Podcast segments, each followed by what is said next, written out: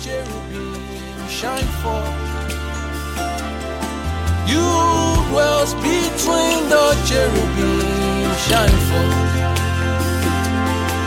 You dwells between the cherubim shine forth. You dwells between the cherubim shine forth. Give you all the praise.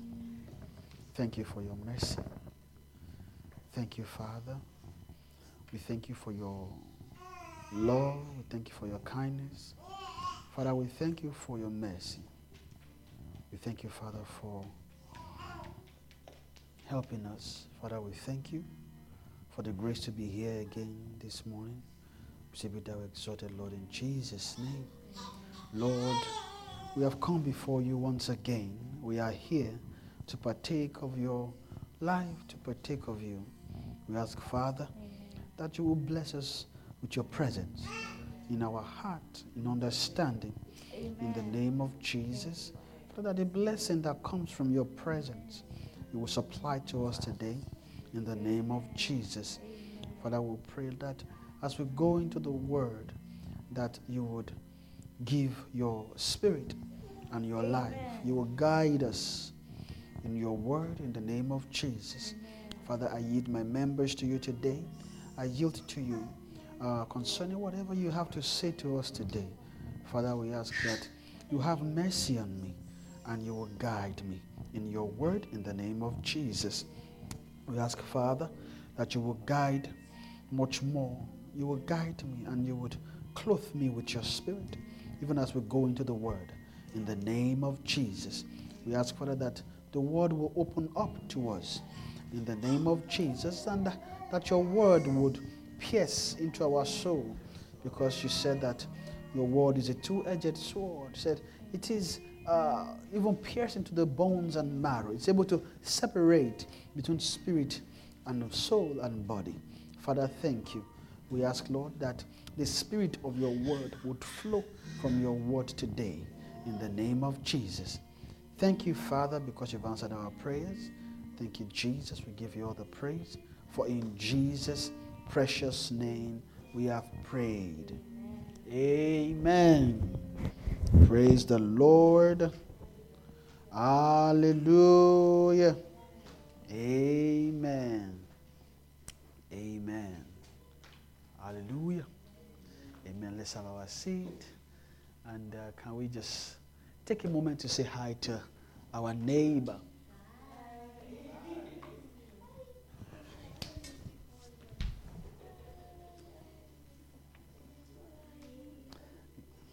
Good to see each and every one of us.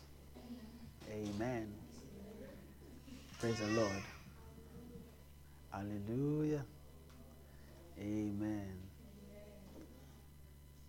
Thank you, Jesus. Amen, amen. So it's good to see everyone here again this morning. Uh, are we excited to be here? Awesome, awesome, awesome. Amen. It's a beautiful day, so we'll see what the Lord has for us. Amen. So I just want to welcome everyone again from my left to my right. Uh, welcome you, Idunu and Jasper Light. You're welcome, welcome. And uh, welcome Auntie Delight. You're welcome. Good to see you. And uh, my lovely wife, thank you. Thank you for helping us. Good to see you. And uh, Kelvin, Kelvin, you're welcome. Welcome, welcome. Amen. Praise the Lord. Hallelujah.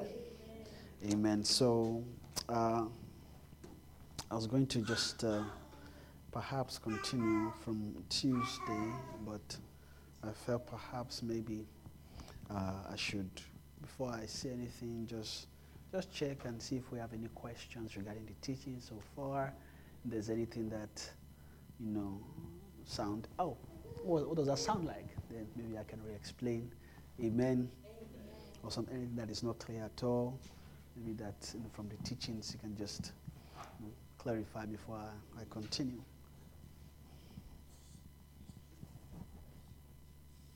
Amen.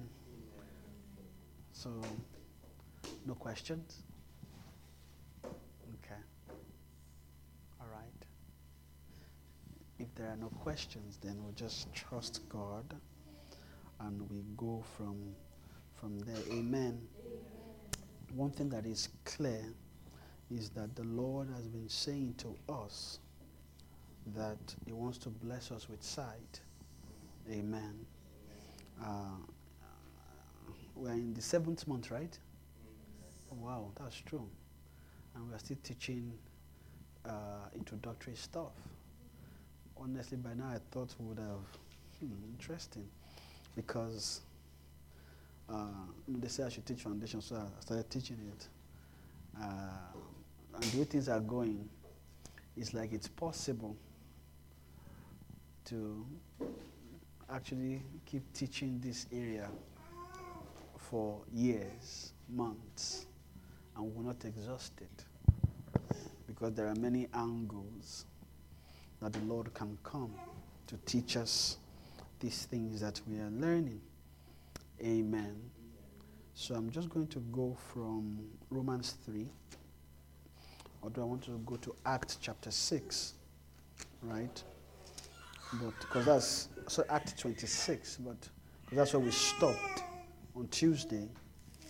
But I feel perhaps maybe I should go to Romans 3 again. I just felt I should talk about, I don't know, this Jew thing. Amen.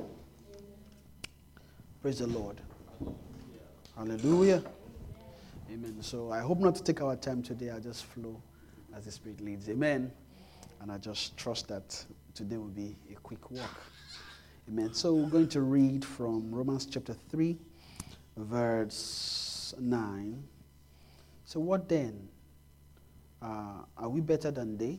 Uh, so, I think this aspect I need to read from verse, verse uh, 8. It says, And not rather as we be slanderously reported, and as some affirm that we say, Let us do evil that good may come, whose damnation is just. What then?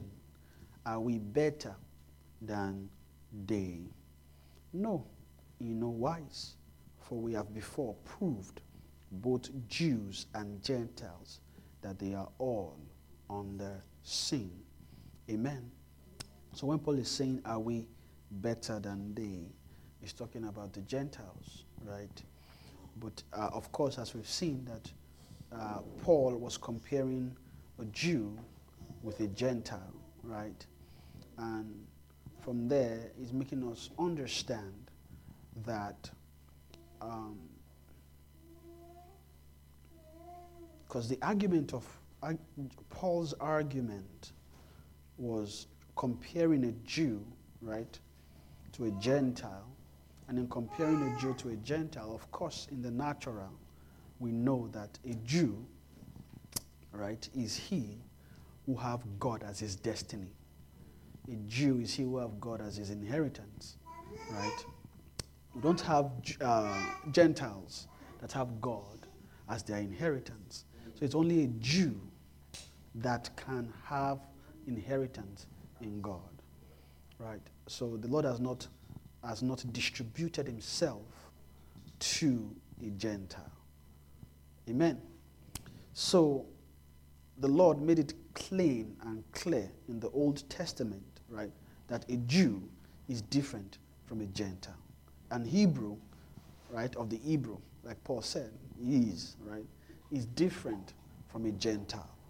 But that is a, a natural truth, right? When I say natural, I means in the natural, the Lord made it clear and made it plain that a Jew definitely is not the same as a Gentile, right? And if you look at the, like I was saying, the, the, the is it the deciding, not the deciding factor? What, what separates a Jew from a Gentile really is their God, right? So a Jew serves, or a Jew belongs to Israel, right? Who, who have God. So a Jew have God, while a Gentile doesn't. What they have are other gods. Uh, because Paul told us in Corinthians, right, chapter 12, 1 Corinthians chapter 12, uh, regarding a, a Gentile, right, that we were carried about by these dumb idols, right? So the Gentiles were carried about. So the thing about a Gentile or a Gentilic nation is that they have idols. Amen. Praise the Lord. They have what? They have idols. So a, a, a Jew cannot, should not have an idol. The moment a Jew begins to have an idol, he begins to call for God's wrath. Right? Because the next thing that will visit such Jew is the wrath of God. Right? Like we see in uh, the book of Exodus, right? Where the Israelites, as they began to journey in the wilderness, they got to Mount Sinai. And then on Mount Sinai, God said, Come. Right? They couldn't. They said, Moses, you go. So while Moses were, was on top of the mountain, receiving what all Israel should have received, something else was happening. They were, they were beginning to find for themselves another God. And it's, it's, it's such a funny, funny thing. Why? Because it's like you have an inheritance in something, and then you are just removing yourself by sheer uh, desire, right? They decided to. By that time, they already know, I mean, this person took us from Egypt. This person parted the Red Sea, provided food. Then he just said we should come up. We couldn't go. We were the one that even said Moses go. And then while Moses was there, they couldn't wait for Moses to descend. They started looking for another God. Saying, Aaron, make us a God. Meaning that uh, they, they are aware of what it means to have God. The truth of the matter is that it, the soul of man is not designed to be without a God. It's not designed to be without a God. Because the soul must be, it must belong to a God. Right? It can't, it can't, it can't be neutral, right? In such a way that today, or let me just say, I decide I'm no longer uh, serving God, I'm no longer serving Satan. I don't want to have any God. It's not possible. Because even if the soul desires to be like that, it's not possible for it to be. Why? Because of the way the soul is made. The soul of a man is made to always and always and always look for a God. It must look for a God. If it can't look for a God, it will create, if it can't find one, it will create one. And that's why we, we uh, there's a, how do I put it? Is, is, is this is how, uh, how do I put it? Ah, I'm trying to uh, no, just explain why it's so difficult to save souls, right? Because of how so intertwined it is with gods. And gods are leadings. Whenever, whenever, there's a, whenever there's a God, there must be a leading. That, and that's it, right? Wherever there's a God, there must be a leading. I think there, there was something on Tuesday I'm trying to remember that you know, we talked about uh, when it comes to the soul, right? The living soul is, I think I was mentioning that the living soul is designed to be led, right? It must be led by a God, it must be led by something. And for it to be led, right, it must be shown the way, right? And being shown the way is the reason for the sight, right? So you have sight. Uh, the sight with which a soul has is the eye with which it's being led. A soul can never be.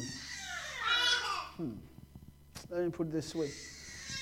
A soul can never be better than the sight with which it's using. It can be better than that. And that shows that sight can be upgraded.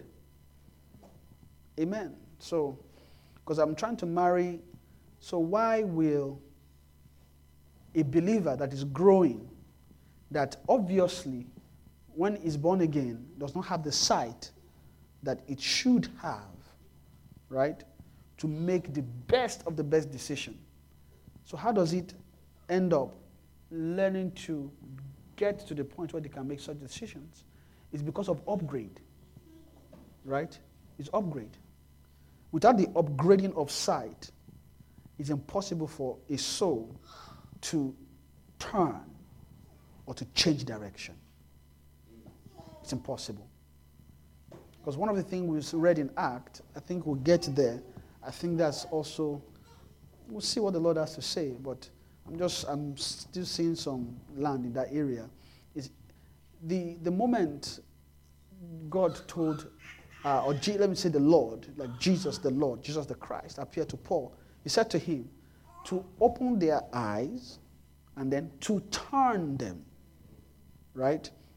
So, opening of sight comes before turning. And turning, or let's say, the opening of sight is what leads to forgiveness of sins.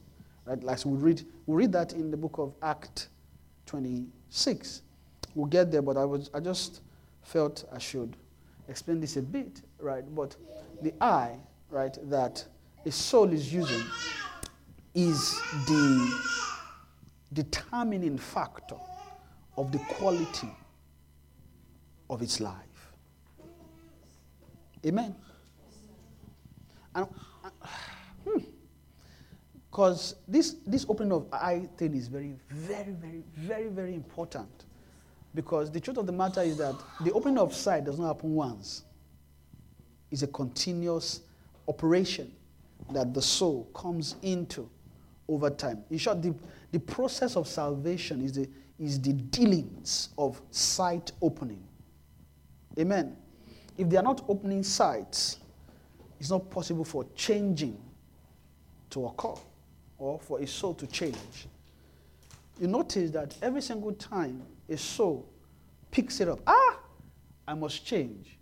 What we see is that there's a, there is a, a different way, right, of seeing.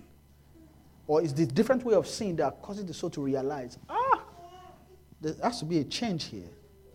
In that instant where the soul sees that, what has just happened is that they've ministered sight to that soul.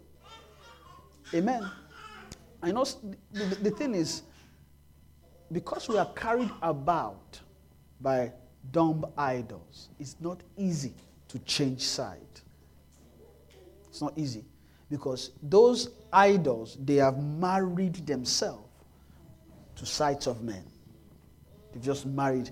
And to turn, to turn a soul, there has to be a lot of heavenly resources to turn. Amen.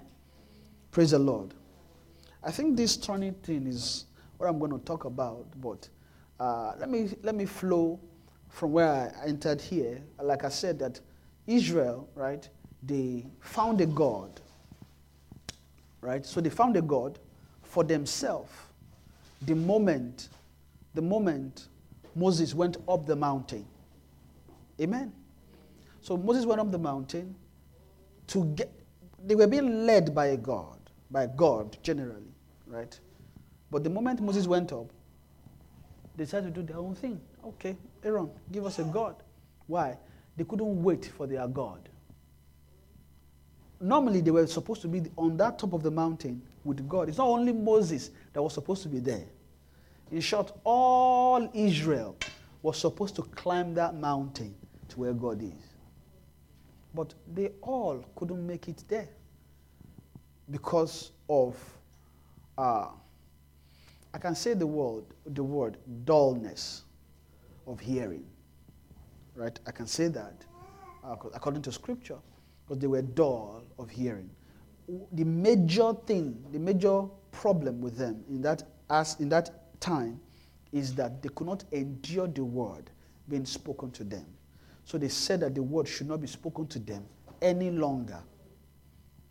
Pretty much, don't speak to me. Don't talk to me. Let me go and make a way for myself. Or don't talk to me. Talk to Moses. And the truth of the matter is that that, that heart posture removed them from an inheritance. Because that heart posture uh, stopped them from coming into what God has desired. What did God desire? So that it is His will that all Israel will prophesy. So, what does that mean? Right? It is will that is all Israel will be a nation of priests. Okay, let me I think. Hmm, is it all, all prophesy? Or will be priests? I think it's priests mostly. But prophesy. I think uh, there's a scripture in my head that is that is uh, is there a scripture that talks about that? That it would wish that all Israel would prophesy. Hmm. But one thing I know for sure is that he would have loved that Israel be a nation of priests, right? Eventually, they will become prophetic nations, right? Amen. Praise the Lord. Hallelujah. Amen. So it is His will that Israel will become a prophetic nation. Mm. Are we able to find uh, anything that talks about? Uh-huh. Okay, I think I remember. Okay, what does he say? Numbers 11. Okay.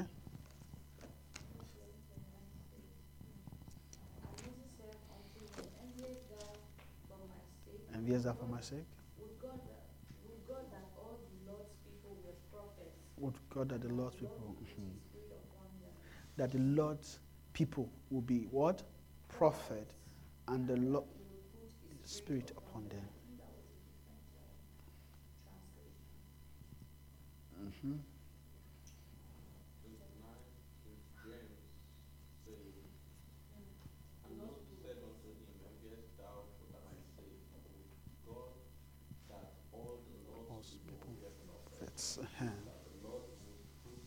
Spirit upon them.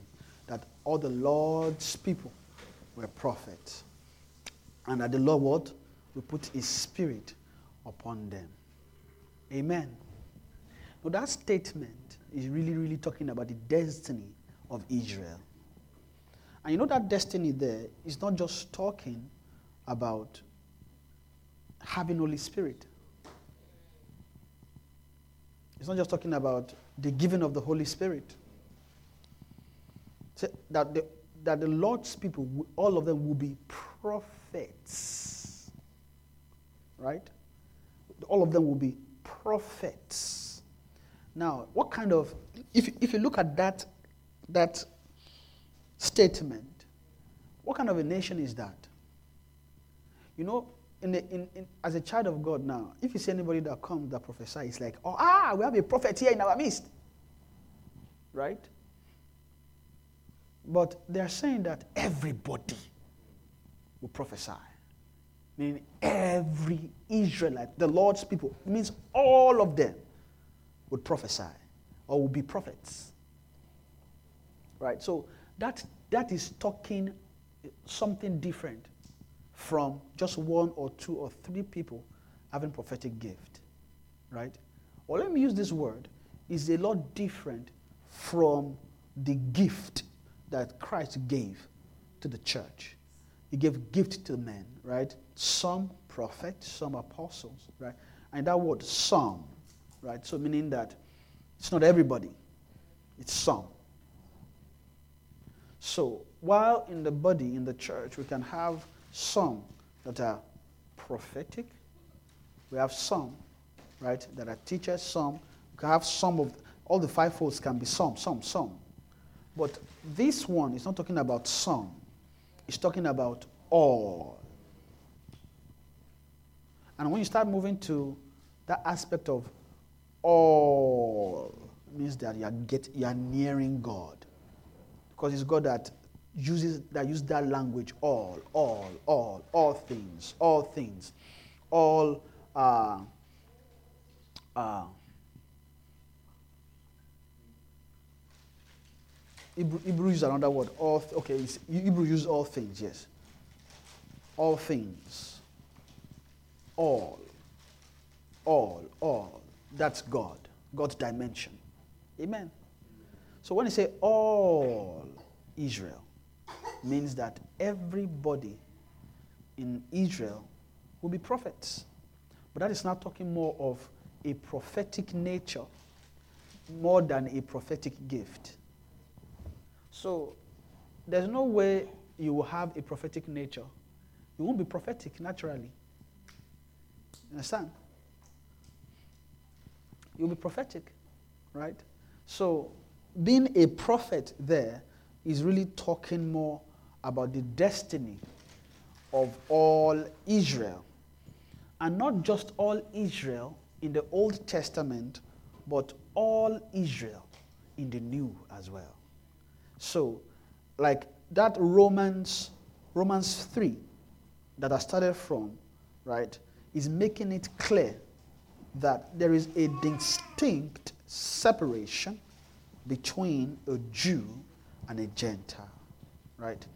And then here, now, there is a distinction between a Jew and a Gentile. So, Jews in the natural, in the Old Testament, right, has been moved, right, into a spiritual order. In short, everything that is in the Old Testament, right, even though it's spiritual in a way, but it was more an example. So this is natural in a way. But everything that we see there has been moved into the spirit, meaning that there's a different side that men must have to begin to interpret those scriptures. If it's just interpreted plainly, we know, as scripture has said, the letter killeth. It. It's clear, letter kills. Just carry Old Testament, start interpreting it without the New Testament sense, we will miss it. In short, that's where many, many, many doctrine flows from. Yeah. Doctrine that don't, that don't edify, doctrine that kill, because the doctrine is, is letter based right? Doctrine like don't drink tea. If you drink tea, there's a problem, right? Or, or you don't think that don't drink tea has ever happened. But Reverend was giving us, was telling us that there was a time he does not drink tea. I was, I had to say, ah, tea, you need tea It was there. There were times that there were things that were, were not with that. There's, there's a zeal for God, but it was lacking understanding. That's the main thing. That's the main uh, issue there. We're just lacking understanding. Right? At least I know everybody will be able to uh, resonate with lipstick. Right? There are times you dare, you dare not use lipstick. The moment you use it, problem. Now we can all use lipstick freely. There are still some that won't use lipstick. They won't. If you give them lipstick, they'll run. Say, ah, no, no, no, it cannot be. No, no, no, that's. You say Satan. Satan that, ah, ah. It's material they put together that, that created lipstick. Eh? How do we know that it's Satan that created it? It's Satan. Amen. So there are there were things that were born out of uh, zeal right? But not without understanding. Amen. So the Lord wants all Israel to prophesy. So that is their destiny. That is where the Lord is taking them. Because the Lord wants to put what? His spirit upon them. And we see that uh, destiny as it is it, it treated in Ezekiel, I believe 38, right? Uh, when the Lord began to talk about a new heart, right? A new spirit that I put upon them, right? And then we give, make, give them a heart of flesh. And then my spirit, it will not put upon a heart of flesh. Right? So if my spirit, because that's that my spirit is the Lord talking, that his own spirit. So my spirit and my spirit is for God Himself to put His very Spirit on men. Right? He, has already started the work when we get born again by giving His Spirit as Holy Ghost. Right? So, Holy Spirit is eventually would ensure that my spirit rest on souls. Amen. So, Israel has a destiny. Is for the Lord to put His Spirit upon them, and that all will be prophets, right? But I just want us to see that nation. There's two things in my mind that I hope I would be able to land on. So the Lord, the Lord have, the Lord have, or let me say, Israel, Israel have a destiny, right, to receive the Spirit of God and to become prophets. So I want us to imagine if you have every believer, because now the Israel now are Christians. Now imagine that everybody is a prophet. If we, if we are not picking this order that we, are, we just read, if we pick the order of the one we know, gift, prophetic gift, okay. Imagine everybody is a prophet. And everybody is prophesying. Everybody is prophesying. Everybody. Don't you think it would be weird?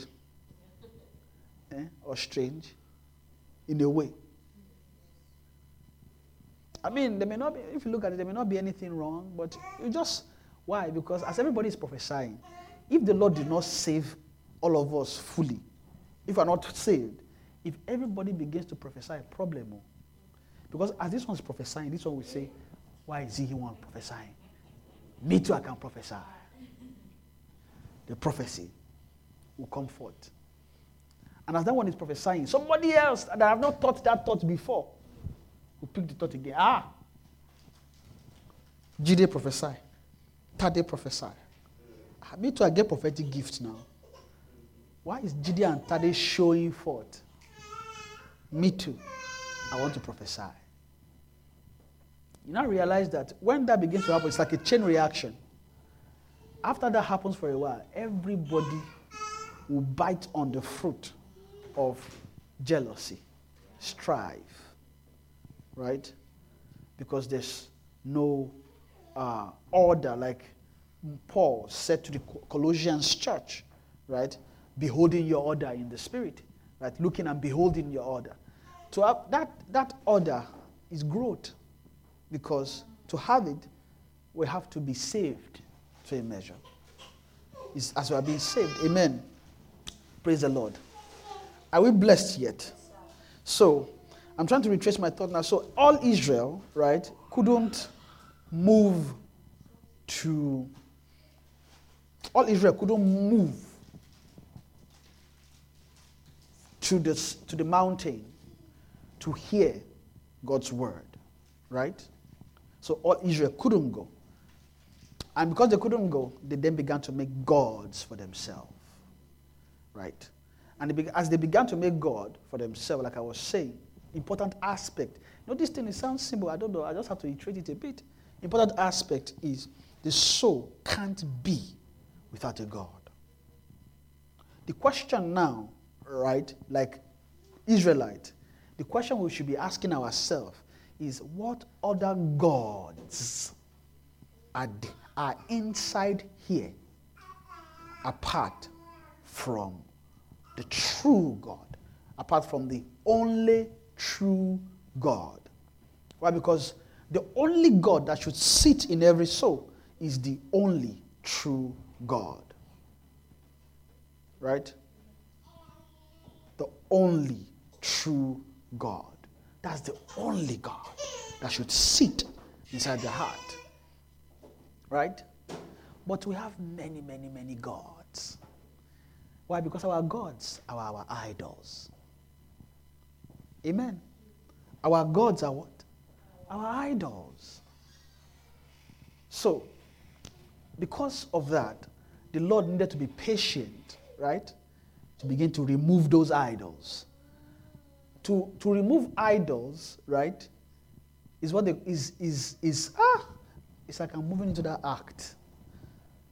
26 already, right? That's what I wanted to move on to, but it's like, it's just go there, just land there, right? But I wanted to just build a bit, right? So, that, those idols that heaven needs to deal with, right, is what Acts 26 began to tell us about forgiveness of sins. when they begin to forgive sins, idols are removed. And forgiveness of sin is not a simple, it's not, it's not, it's not an easy task. I mean, well, yes, it's not an easy task for us. Because, well, let me say, it's not an easy task for God. I mean, God can conquer anything. The reason why it's not easy is because our will is involved. To forgive sin, eyes must be open, turning must take place, repentance must happen for forgiveness. There must be repentance. If there is no repentance, forget forgiveness. So repentance must take place. So what we know about repentance is actually the principle of repentance. Right? Like we've learned in life class to repentance from dead works, right? That's also a principle. And you know that that is actually the water of John. What does so what say what John baptized unto repentance, meaning that they start training us with repentance the moment we get born again, right? That's when the training of repentance begins. The, begin, the, the, the first aspect of it is repentance from dead work. That's when we start practicing repentance. Amen. So we begin to repent from dead works. Ah, uh, or the Bible artists I used to do, I do them no more. I don't, okay, this one now. Ah, I should stop. I should stop lying. I should stop stealing. I should stop. I should stop. We are practicing repentance. Right? It's repentance. But we, we will still repent. That, because there's the principle, then there's the knowledge of it. When you begin to deal, like I was explaining, principle doesn't give you much info. It just tells you the principle and you just go use it. Right? It's just principle. When you do this, this happen. When you do this, this happen. When you do this, this happen. When you sin, repent. When you notice that you are not full of the Spirit, pray in the Spirit. When you notice, do this, do that, do this, do that.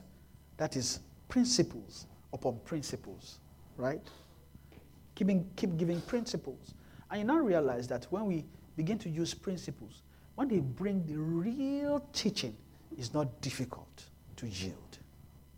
Because why? It's not strange to our member. Imagine if repentance is strange to a soul and they are giving them knowledge about Christ, everlasting life, eternal life. And they begin to bring, bring uh, repent, some, some level of repentance in that order. That soul would find it difficult. Ah, what is, what is, how do I repent? Ah, how do I? How do I repent? Why? Because there is no practice of repentance. Right?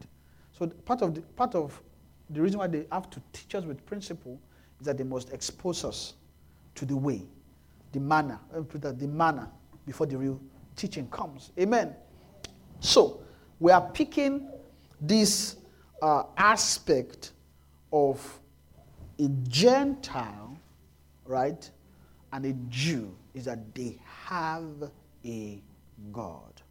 What separates a Gentile from a Jew is that they have a, a Gentile have a different God or they have idols. Right? Because the world of the Gentilic world is the world of idols. And that's what God was warring with. Right? When he was using Israel to claim land. I, I remember, I, I, maybe I've mentioned this before, but there was a time I had a friend that was asking me a question. Long time ago, that time I just started, I think that was the initial time I started getting acquainted with God much more than I used to. I mean, I, I was, I, was, I was moving away from, you know, have a sense of Christianity, just a regular, you know, my, my daddy and mommy are Christians, they took me to church. I was beginning to have a sense of relationship with God in a way. What happened? My friend asked me a question. He said, Why was God if God is truly loving and merciful, why was it asking Israel to kill all the other gods? That means he's not merciful. I couldn't answer that question. I just said, well, God knows what, it's only God that knows, you know. We don't know what happens. But I know that that answer is not enough for that soul. Because that soul will still be, that's, because that soul is already journeying far. That soul was, if I would say, that soul was higher than my, was higher than me. In what way? Because that soul, because somehow, somehow, God was still put, I, I was still innocent of many things. Imagine when a soul arrives at, okay, God was killing all these nations. Why is he killing them? Means that their spirits have been raising that soul. They've been showing that soul a way. One of the things I also identified later, that soul withdrew from church in a way. When, when, when you talk about Christian values, it doesn't, will be telling you, I was wondering what happened. Later, I got to understand that way oh, see that time was asking, all those time was asking you those questions. It's, journeying, it's going, it's going. But I was still in knowledge. Later, and I, forgot, and I understood, okay, why God. But one key thing is that for God to keep you, you, know, you don't know too much, but God was still keeping you. Ah, it means that God is truly merciful. God is truly, truly merciful. Everything we have today, we should not be too boastful. Ah, it's by ah, for where? If God did not keep, spirit spirits have been walking. Ima- ima- do you know how many times spirit came and asked me, "Do you believe there's God?" Randomly, I'll just be, uh, do, you, do you think there's God? Do you think God there's, don't, don't you think that those things that those guys are saying that there's no God is true? Just think about it. Think about it. Gu- Guess what's funny? He even used Big Bang Theory to try and convince me. He said, You think God created everything? Okay. What about the Big Bang?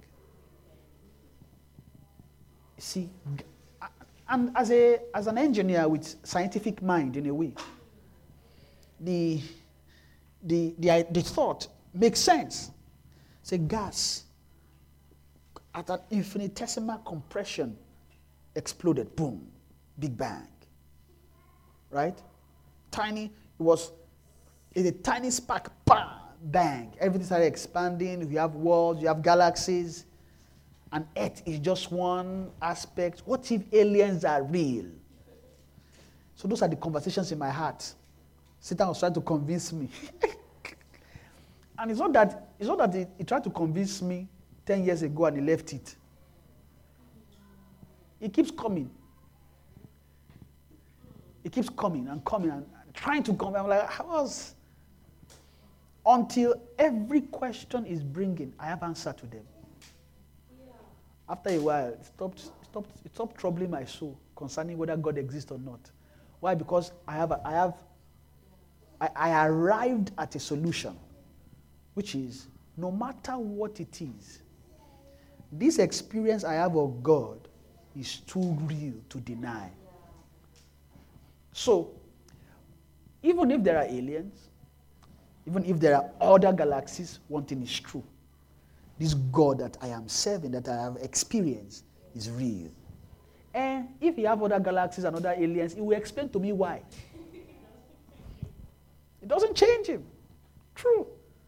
Doesn't. God is still God. That experience can't, is undeniable.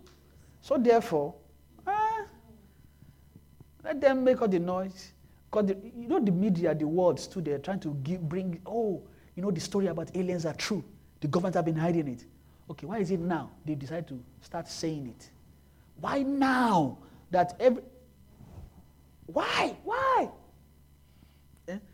They want to add to things in so man's soul, mind. They, you know they've been trying to change their mind. Maybe ah, okay. It's even possible that they created that alien rumor a long time ago to use it now. You never know.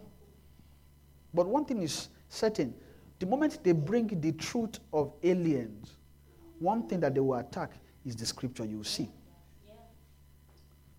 All these alien, alien, alien, their target is to attack Bible and to dis- invalidate the Bible and say that even in scripture, because I've seen some thoughts too going around Bible saying that Ezekiel's vision is an alien. I'm like, how did you arrive here? A wheel inside a wheel, blah, blah, blah, blah, blah. That looks like a, a UFO, a different kind of a UFO. I'm like, ah, ah, ah, ah, ah, ah. So you read this old book. What you can bring out there is that there's an alien that is flying and then wheel. Ah, ah come on. Right? But that should tell you, all those thoughts are not ordinary. They have, they have where they are going. They want to invalidate everything God inside the soul. See, thank God for God keeping each and every one of us. Where Satan is going inside every soul, Scripture has told us where he's going. Satan wants to obliterate anything called God inside souls. That's what he's going for.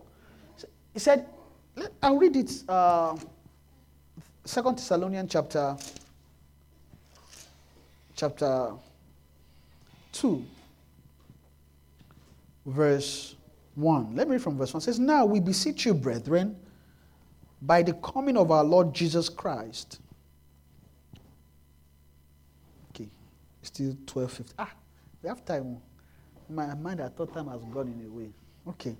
So now we beseech you, brethren, by the coming of our Lord Jesus Christ, and by your gathering together unto him, that ye be not soon shaken in mind, or be troubled, neither by spirit, nor by word, nor by letter. You know what? I think I read this verse 2 again, because it buttresses what I was saying earlier. It said, As that ye says that ye be not soon shaken in mind.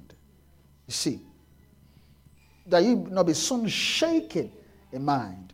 Why will brethren be shaken in mind? It means that something is coming against them.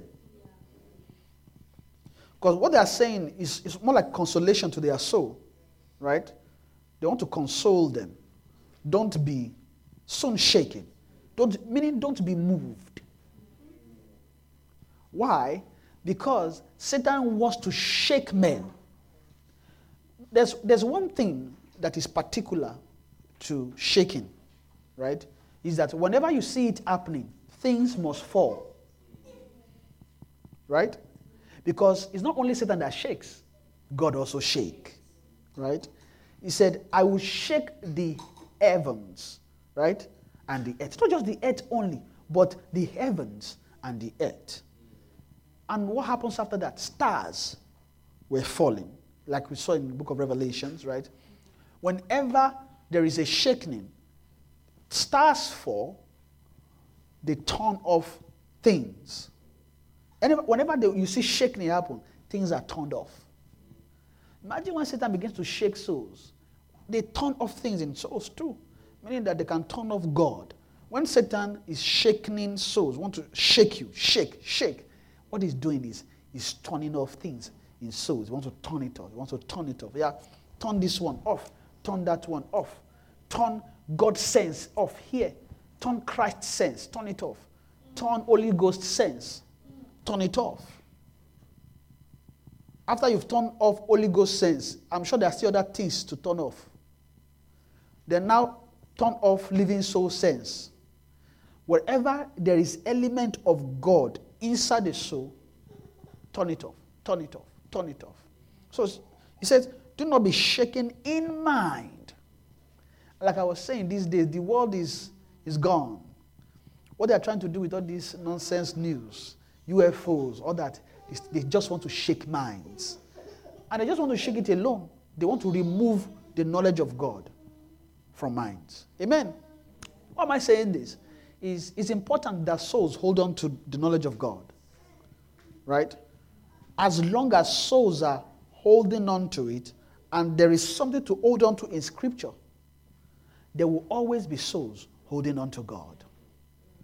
But start the the what's that English word? The this is discrediting. Start discrediting everything about Scripture. Turn it upside down. Look at the major aspect of faith and begin to turn it upside down, begin to shake them. Right? You believe in an unknown God. Okay. What if those that unknown God, well, we know now is your God God. I'm calling unknown God because of what Paul meant, right? But let me say, the world is saying that you believe in God, Abby. Okay, but your belief in God is tied to certain things. One, faith. They attack faith. Okay, it's believed to spiritual experiences. Now discredit that too. Remove oh prophecy, visions, make it make it make it sensual, remove remove all the spiritual element out of it. Then what you have is a textbook. One thing is certain, and I'm seeing it, is that as long as there's scripture, they can't get men. And, I, and, I, and it's true, it's like they've seen it. The kings of this earth have seen it. Like, you want to get everybody, okay, you want to stop Christians getting souls born again, attack their Bible. See that scripture that they hold on, that, that's the symbol of their faith. They have discredit every single thing in there. Then what, what argument would they have? You realize that when you now come, you say, repent. They'll tell you, what do you mean by repent? Is it not your God that was killing souls? Okay. I had a vision. You had a vision. Are you sure it was not an hallucination?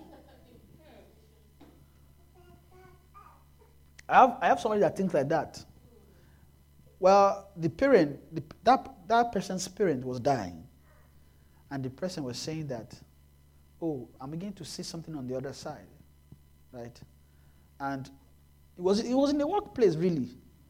And then my boss was saying that, ah, I've, I've heard of testimonies of, if, uh, of you know, elderly people that I know that, because he is a Christian, that when they were about to die, they began to talk about the other world. They began to talk about heaven. Then the mind came, how do you know that is heaven?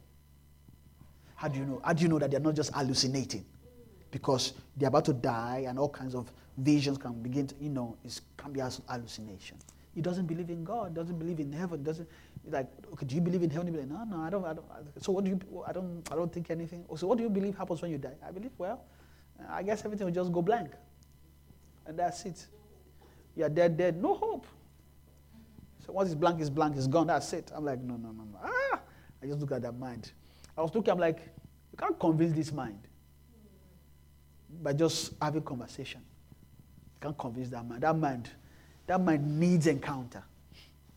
That kind of mind needs an encounter where, you know, they will just fall down and be crying. That's the kind of encounter they need. Like, uh, like Pastor Cecil was telling us.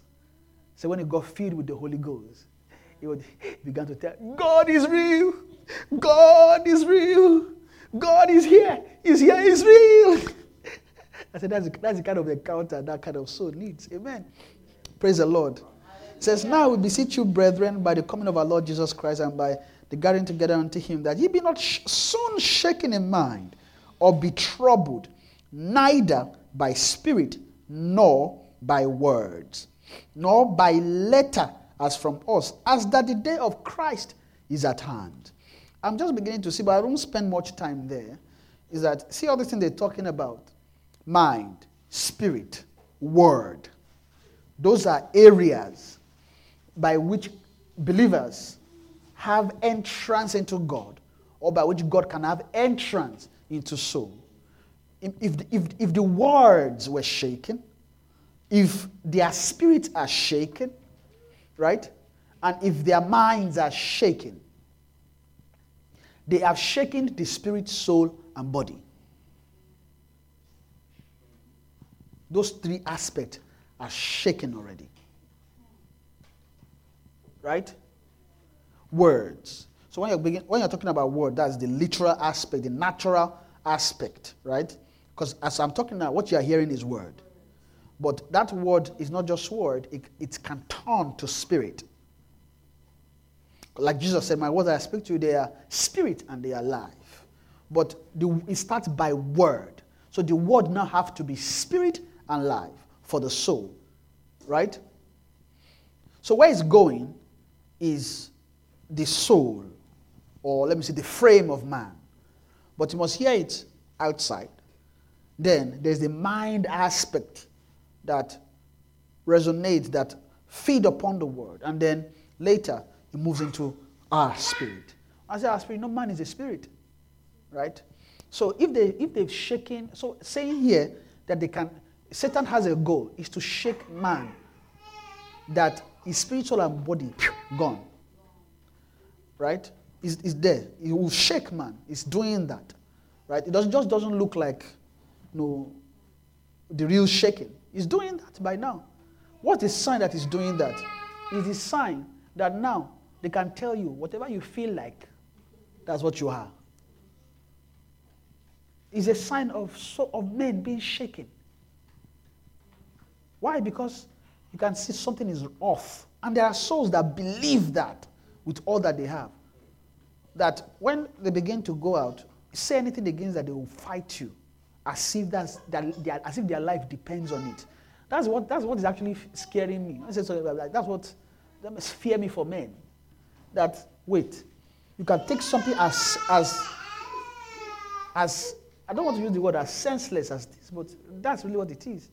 Because there is no real sense to it, right? You can take something of that sense and magnify it to the core and believe it and run with it. And then begin to fight every other man that does not believe so. Ah, means that something is wrong with that man, with that soul. And it's not just one soul that this thing is happening to. It's happening to what? Many souls. Because if you look at the world today, that's, that's, that's, what, that's what we call woke culture. So the woke culture, right, is a culture of a shaken man.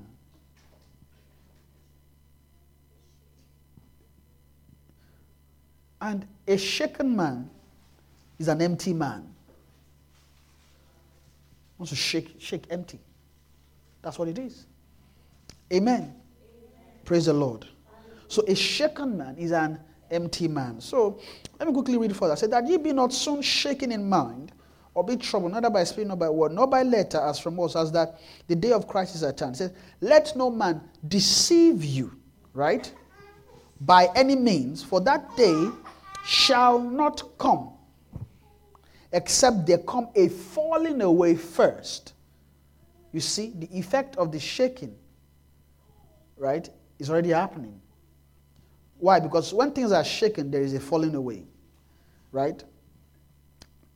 And it's not only Satan that is shaking, God is also shaking, like I was saying. But let me go further. It says, falling away first, and that man of sin be revealed. The son of perdition. This one is the man of sin be revealed. The son of perdition.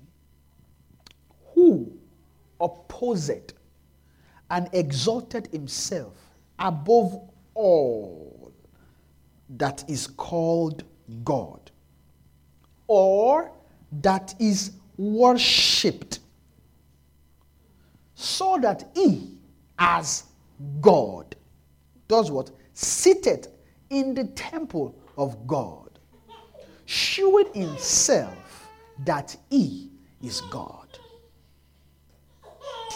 Right? Showing himself that he is God. See this chapter, this verse 4 that they are telling us, they are talking about different aspects of Satan's plan. Men, God. He knows that God also has a plan. Men, him. Right? So, every aspect of God in men wants to remove it. Right? like we've learned that the soul of man is a time machine. The soul of man is the clock of the earth. In a way, I can even say it's the clock of the heavens. Right? In a way.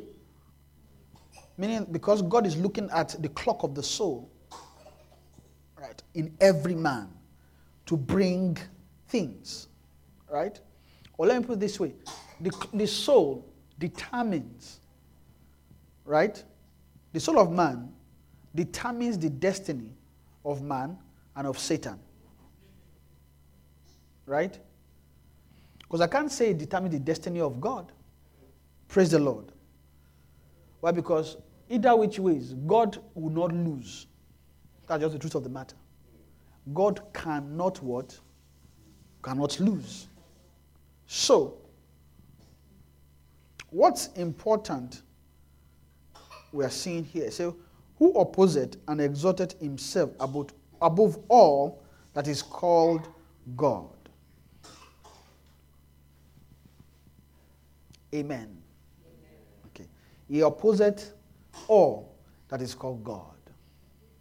But we have to see where, right? Above that is called God, or that is worshipped.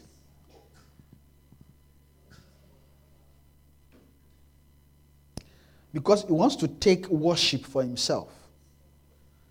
All that is called God, all that is worshipped. Why? Because worship is worship is specific to God's.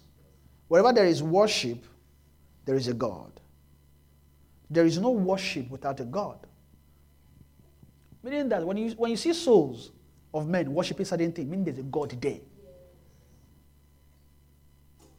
If a soul worships mammon, there's a mammon God in that soul. And what is worship?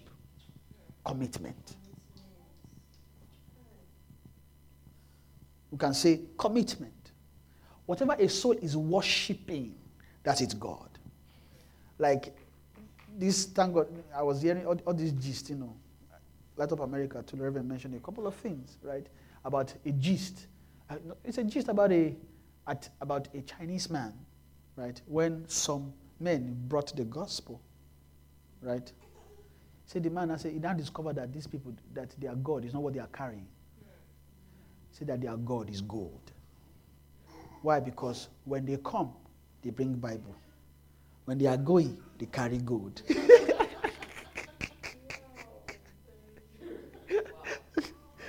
so they come with Bible, but they go with gold.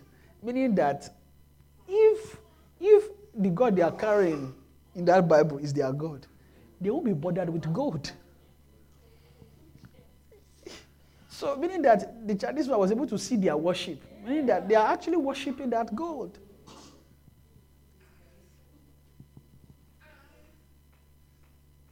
Amen. This worship aspect, eh, I think we can resonate with it a lot in the sense that many of the things that we may not necessarily see too much that is a worship of an idol. When we understand this aspect, especially with this example, now we realize that, ah, it's possible there are other things that I worship. It's possible. Ah, okay. Maybe I worship my I can, I can be worshiping my estate. My estate can be my God. I can be worshiping my pride. I can be worshiping my image. Right? Many, many, many, many things. And how? Is the commitment to it. The commitment, and what's that commitment? When the, this, the thing smells any threat of it being removed, of it being shaken, it begins to react. Ah, there's a commitment there. When souls begin to react to things, what you are seeing is there's a there's, there's a why because what the soul is committed to, it does not just leave it. he fights tooth and nail for you to yank anything out of this, be it God, be it Satan. As long as you are committed to it, the soul will not let it go easily. Why? Because the soul is a, is a tool of worship. When you have the souls of men, you can't have worship without souls.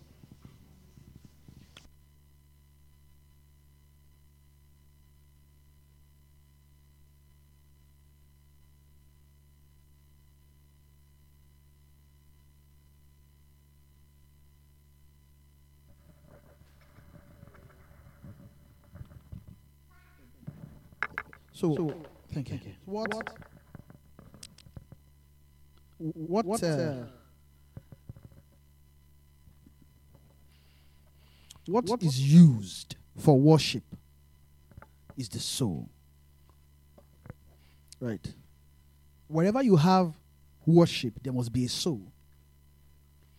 You can't have worship with just bodies. Right? And there's no way you will talk about a soul and you will never talk about the spiritual aspect. So each most of the time when we talk about souls, right, you, you might as well just merge spirit and soul. When we're talking about man, a man, when you say soul,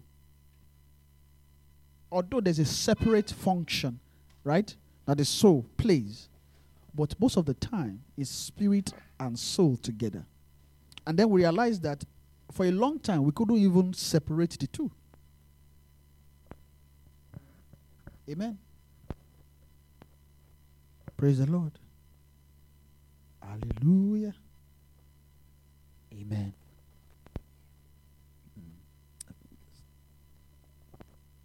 Praise the Lord. Hallelujah. Amen. Thank you so much.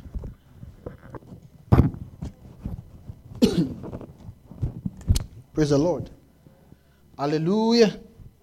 So we see clearly that wherever the soul is present, you have worship.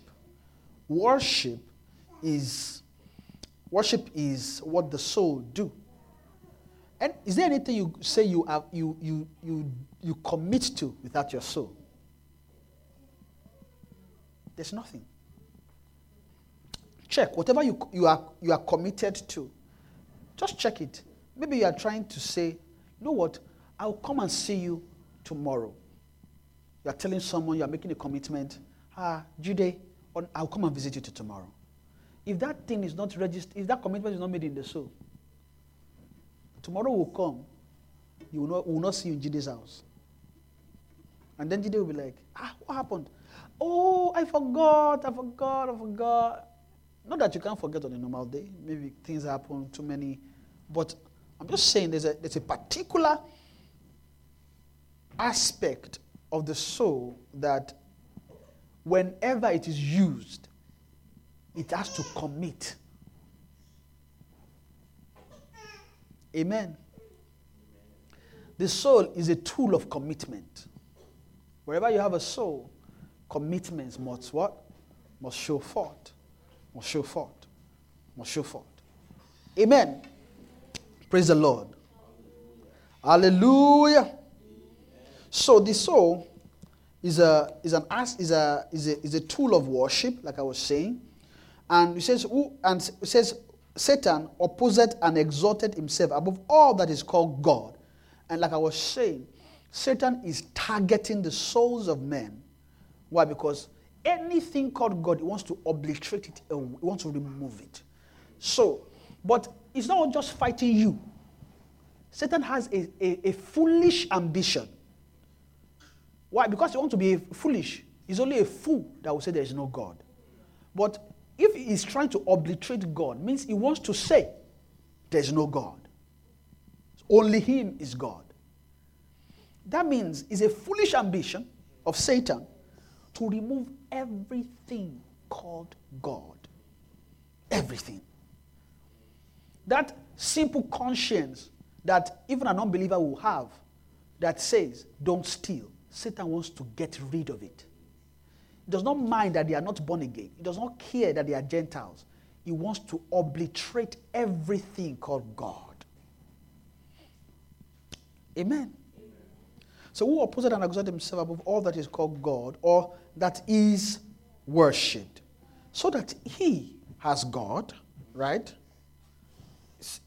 Is replacing God. He has God seated in the temple of God. See, the, the, the, in this passage, that's second, second Thessalonians chapter 2, verse 4, they didn't say that he has a small God. It is he has a big God, meaning that he wants to remove God away. He wants to be that God, right? Seated in the temple of God. When you say temple of God, you just might just think that is just, you know, a building, or you can, you can, you can easily say the church. Or if you don't go there, you can also say the temple in heaven. Right? Different, but while all those things, right, are not wrong, there's, a, there's an also important aspect of God's temple that we don't see. That's men. To you and me, we may not see ourselves as temple, but Paul was telling, uh, I believe, Corinthians, right, saying, "Don't you know that your body is a temple of the Holy Ghost? If the body is the temple of the Holy Ghost, okay then, okay then, right? And uh, if, if I look at that statement, don't you know that your body? I know Paul was also trying to address fornication too, and adultery and all those things, right? But I feel it's much more than that. Because you know that your soul is also a body. Right? If your soul is a body, then of course your soul and your spirit is a body. Then you have a physical body. Right? And the scripture tells us that the soul have eyes, right? The soul have ears, can hear it as here, let him hear what the spirit is saying. Right? To open their eyes, that sight. So the soul have eyes, nose, I'm sure it can smell. Right? I'm sure the soul can speak because it talks to God. Right? So we have you have a body that is not just this physical body. But if our spirit as a body is the temple of the Holy Ghost, it means that by what was that English word? Is one I think it's also in scripture in Romans, I think, but it said by vicariously or vicariously, I forgot that English. Meaning that the fact that the soul is a body, it means the spirit is a body, it means that it automatically transfers to the soul and the body. So if your spirit is the temple of why? Because where does where does the Holy Ghost really dwell? It doesn't dwell in your body. So what is its temple? Is you. The you, gaga. Meaning that if you, as a spirit, as a soul, who has a soul that lives in the body, is the temple of the Holy Ghost, it means that you should not even carry your body to fornicate, like he was addressing, right? But what Paul is saying is that our we are temples. Men are temples. Because we are temples, we, are, we can worship and we worship. Right? Because where you go to worship is a temple. You go into your temple to worship. So, meaning that when a soul is going to a physical temple to worship, it's not just that physical soul, it's not just that physical building that it's going to worship. It's, it's also journeying into the temple of its soul. It's journeying into his own temple to worship. Right? Because what the instrument of worship is the soul of man. When, when a man is worshiping, it is the soul it uses. So men worship. What we do day, night, evening is worship. We are we worship every second. Let's be in the mood of worship. You don't have to be in the mood. you are raised to be to be a worship, but a worship too. You don't need mood. Amen. The mood as- aspect of worship, right? That's the feeling that you know God does not. To, is it to serve God? Is it by is it by feeling? So I say let's be in the mood. I'm not saying that we should stop. I'm not, you know, because now we Christians can feel like I'm attacking or sorry. I'm just, I'm just using the word mood, right? So I'm not attacking the statement. Let's be the mood of worship. You can still say it, right? You know, I'm just saying that a soul does not need to be in the mood of worship because it is created for that. The soul is, is a worship material.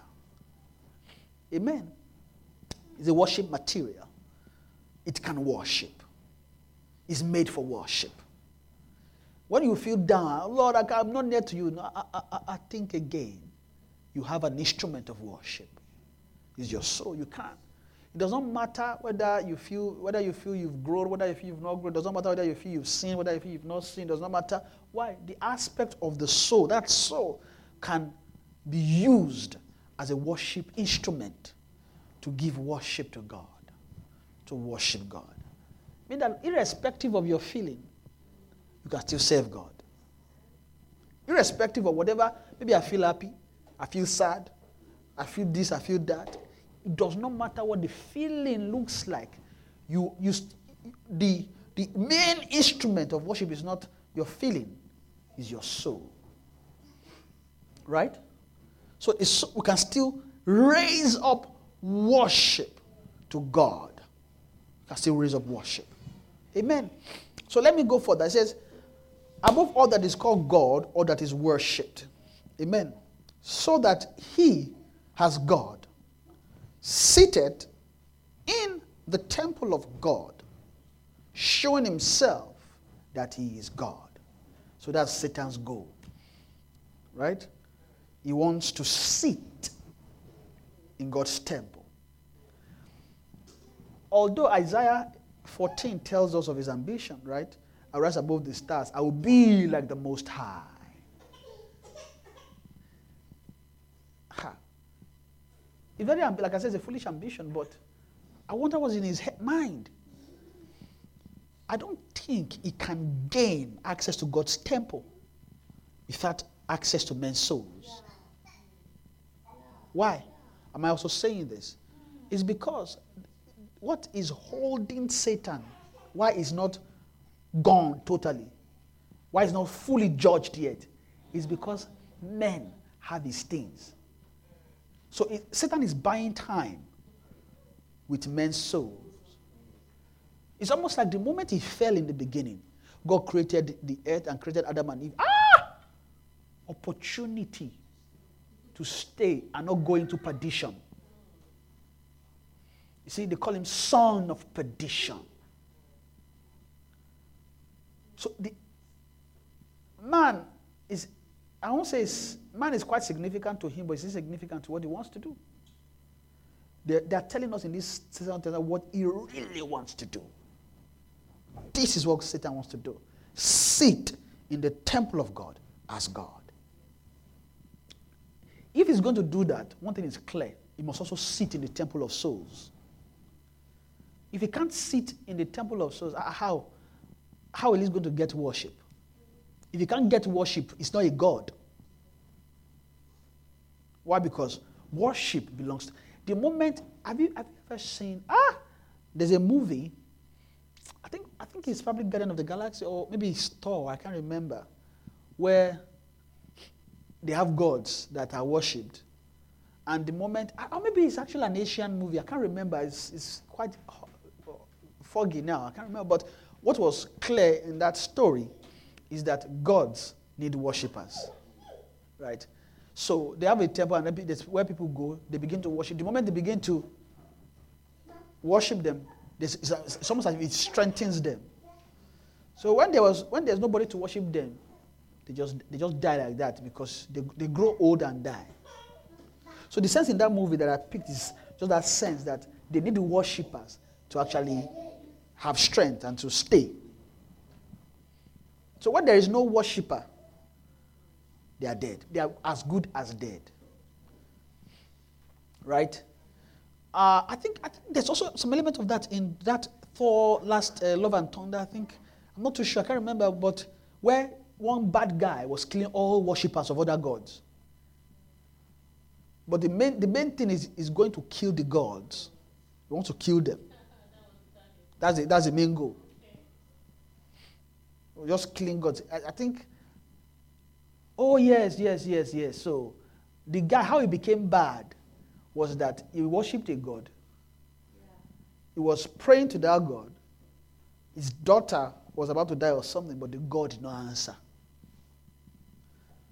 So there was one time, I think maybe later, somehow, somehow, he landed in a place. Maybe he now saw the God. Said, ah, I prayed. Some, the, the, the, God was just eating uh, uh, fruit and and biscuit and something. I don't even know what to, I, but was just eating fruit in plenty. Ah, the guy was like, but I prayed. He said, ah, he said, ah well, many people die for me. Ah. The guy just carry, saw one uh, God slayer sword and killed the god. That's how I started killing all gods and their worshippers. Because he felt, ah, if I worship and this guy did not answer, I will kill all of them. But summary, what I'm trying to say, right, is that as long as there is worship, a God can remain. Amen. So, Satan, if he can remove worship of God in souls, then he can remove commitment to that God.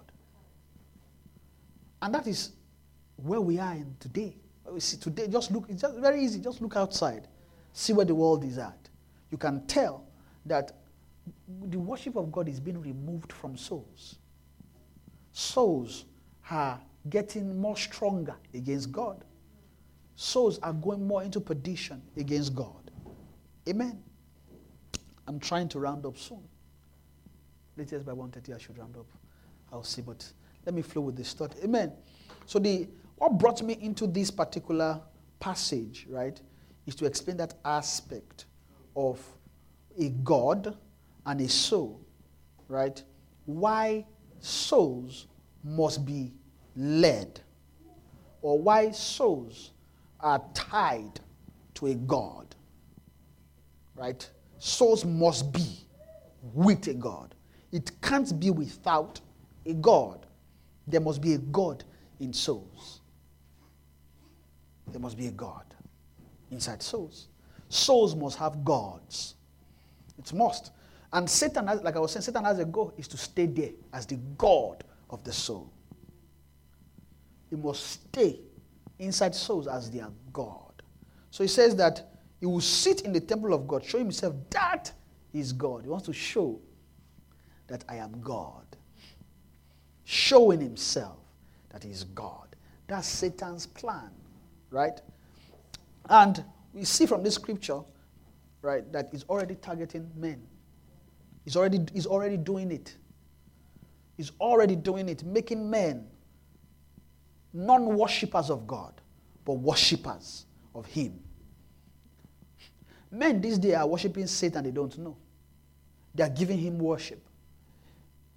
And that's why he's still, he's still staying. But God is going to shake the heavens and the earth. He's going to shake every place that Satan is holding on to.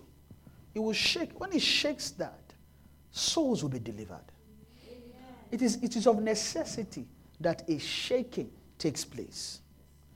Which is why the scripture is telling us that it is by tribulation we will enter into kingdom. But we know that the tribulation does not end in entrance. There is tribulation all the way to the most holy. There is tribulation all the way into God. As we saw, the only place where all tribulations end is when you have arrived in God. When you arrive, tribulation will end. Why? Because they would have made an end of sin. Right? They would have made reconciliation for the sins of the people. The reason why there's tribulation is because of sin, right? That's you know, when you talk about sin, you also have to talk about iniquity, right? because iniquity is the senior brother of sin. They are padis, but iniquity is just the senior brother, elder brother of sin. But they must make sure that iniquity, sin, all those things must end. They must bring an end to it. And until there's an end to that, tribulation will continue. See, by what tribulation enter the kingdom? Then when you move into the kingdom, then you begin to have tribulations again. As, as it James or Peter, uh, Peter was telling us that, brethren, when, say, have, uh, when you fall into diverse temptations, right? I think, is it James? It's James. It's James. Hebrew James. I believe it's James. Let me read it. It says, Brethren, okay. My brethren, Hebrews James 1, count it all joy. Sorry. James chapter 1, verse, verse 2. It says, My brethren, count it all joy when you fall into diverse temptation, knowing this that the trying of your faith worketh patience. Right? The trying of your faith worketh patience. Now see that the trying of faith is a, is, a, is a sense of tribulation in a way. Right? Trying of your faith worketh patience. Then Peter, uh-huh, and I know Peter also mentioned something about this. Right? When you fall into diverse temptation. Right? But let me see if I can, can find that one. But let me read, let me read this James first and then says, when you fall into diverse temptations, knowing this that the trying of your faith will say, but let patience have a perfect word, that ye may be perfect and you wanting nothing. Amen. So that's what James tells us. Then what does Peter say?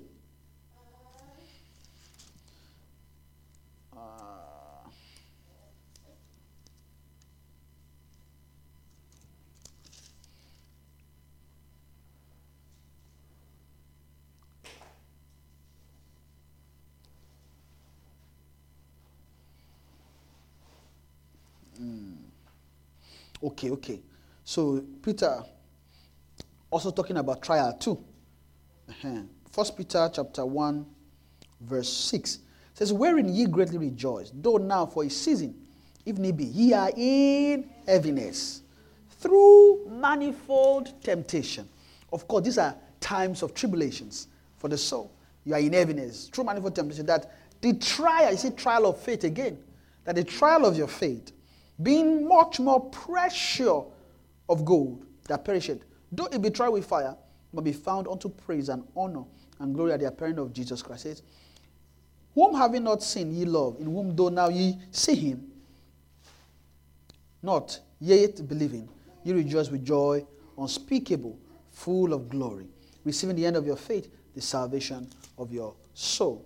Amen. So we see trying, diverse temptation, manifold temptation. That Peter and James are, are referring to the same thing. Now, I'll read Revelations chapter 1 that John now made it clear to us. So, Revelations chapter 1, verse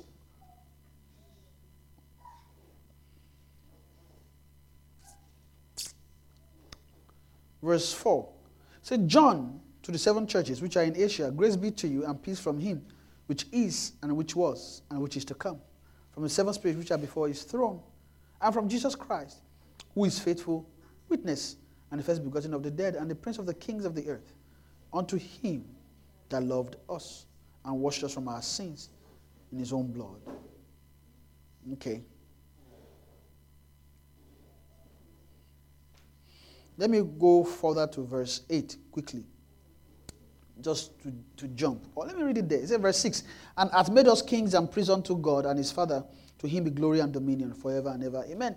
Behold, he cometh with clouds, and every eye shall see him, and they also which pierced him, and all kindreds of the earth shall wail because of him. Even so, amen. Say, I am Alpha, that's the Lord speaking through who he sent, and Omega, the beginning and the ending, saith the Lord, which is, and which was, and which is to come the Almighty. I, John, who also am your brother and companion in tribulation and in the kingdom. Right? And patience of Jesus was in the isle that is called Patmos for the word of God and for the testimony of Jesus Christ. So, Paul is telling us here, I'm your brother and companion in tribulation. So, by much tribulation, right, shall we enter into the kingdom? Amen. But John is now saying that, Hi, I'm also your brother and companion in tribulation in the kingdom.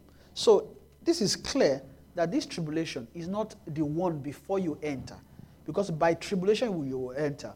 He's saying that this tribulation is the tribulation in the kingdom.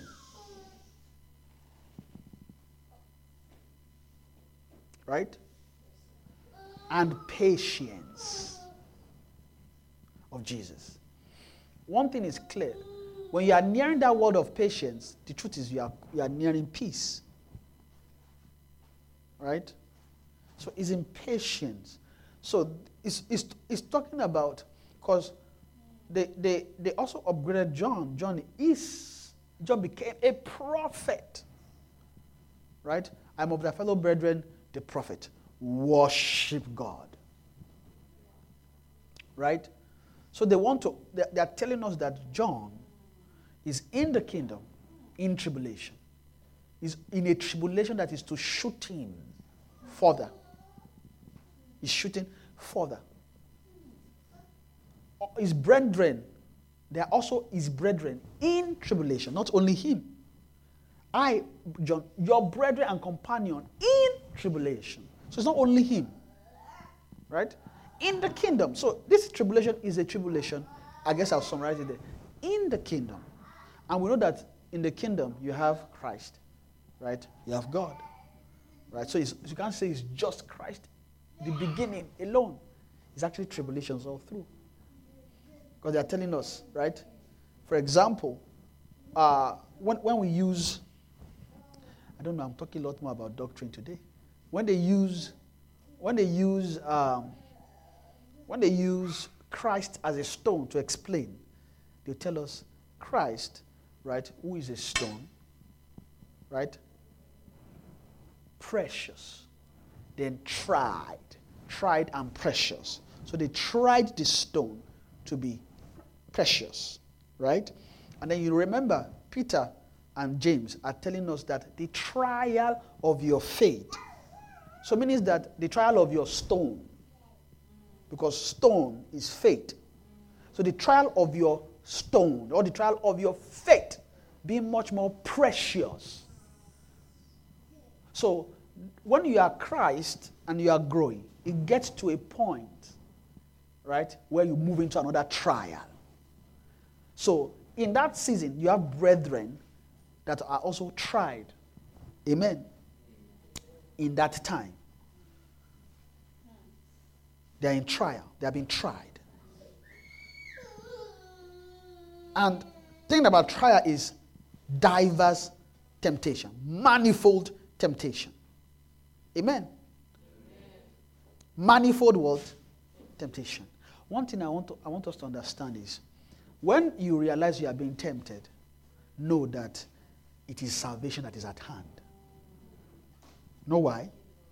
Because they, they are looking to, the purpose of trial is to make precious. So maybe we've been growing and then all of a sudden we realize, ah, I have to do this, do that. Okay. Or all of a sudden, temptation.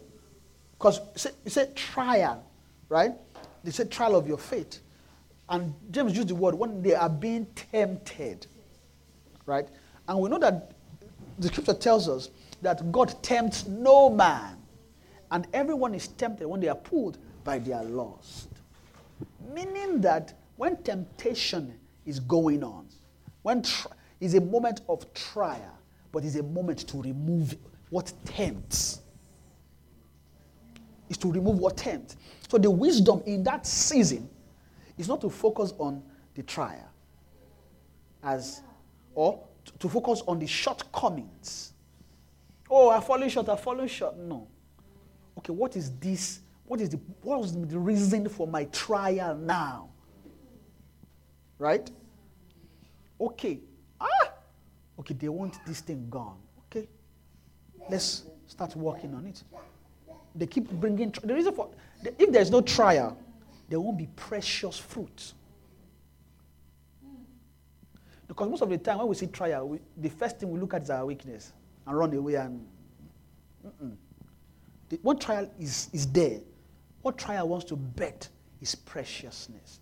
Meaning that if we can yield to the dealings or to the manifold, uh, we can yield to the grace in the manifold temptation, the grace supplied, we can come out what?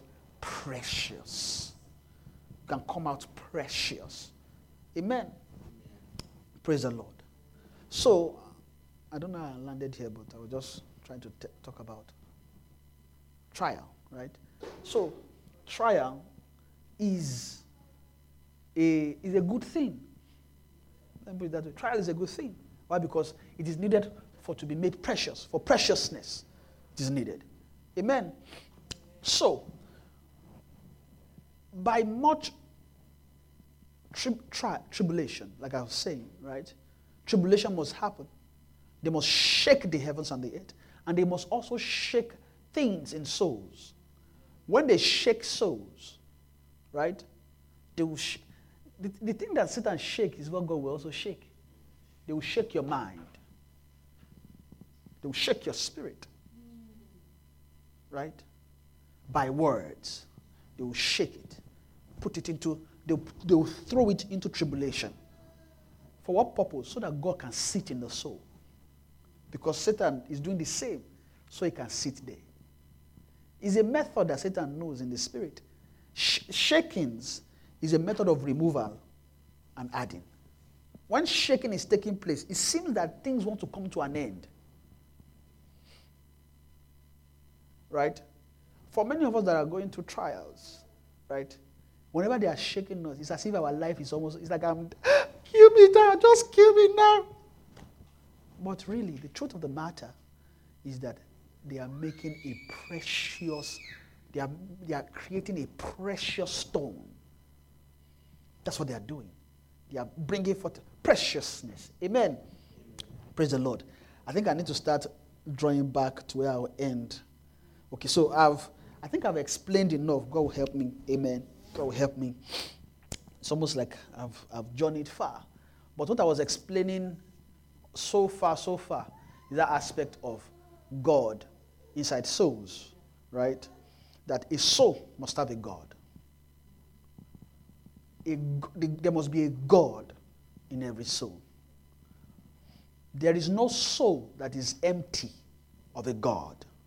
There's a God there. I'll go back to Romans 3 and then, ah, I don't know if I'll get to this Acts 26 today again, but we'll see.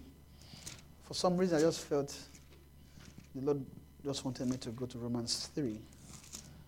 And there's something there indeed. Amen. Praise the Lord.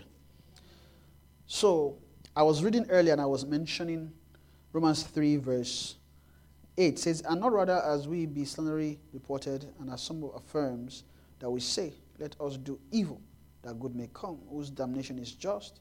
What then? Are we better than they? Right? No, in no wise. For we have before proved, both Jews and Gentiles, that they are all under sin. Right? And I was explaining. I, I moved from Jews, Gentile, right? It's from there to explain the major difference between a Jew and a Gentile. One thing that Reverend says recently, you know, just something, but you know, still th- thinking about it, is what a Jew means is a worshiper. So a Jew is a worshiper, meaning a Jew is he who can worship God. Is a worshiper.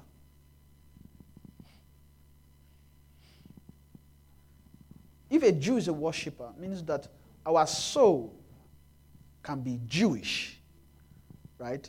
And our soul can be Gentile, depending on what it's worshiping. Is the, the, the definition of that soul is its worship, right? There are many, many members in our members. You know, the thing about the soul is that members is that some area can be worshiping God, while some area can be worshiping Satan. That's the reason for salvation. Right?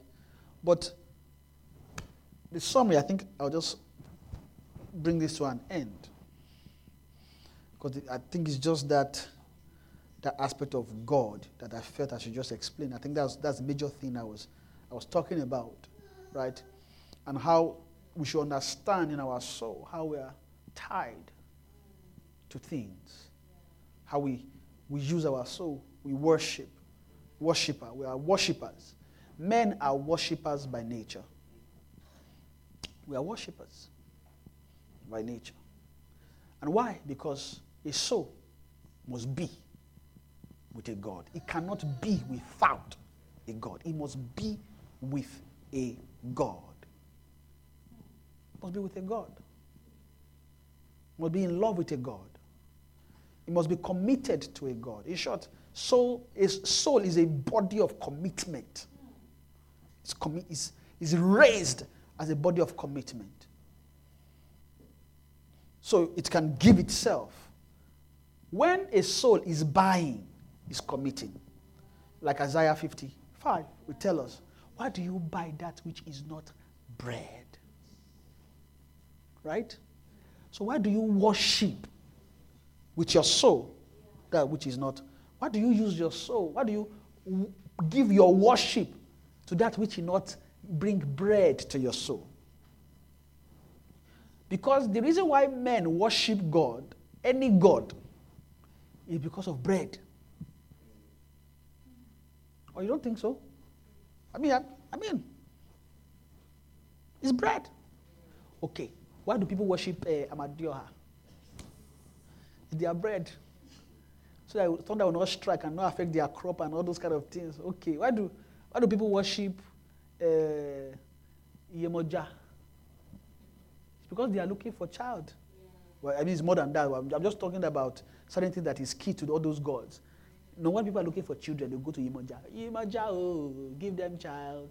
That one will do sacrifice, whatever they are doing. They want child will show. And it's a lie. It's a lie. They can't give children. It's only God that gives children. So, if they go to Yemoja and Yemoja gives children, it means that God has it in mind to give them a child. That That's just the truth of the matter.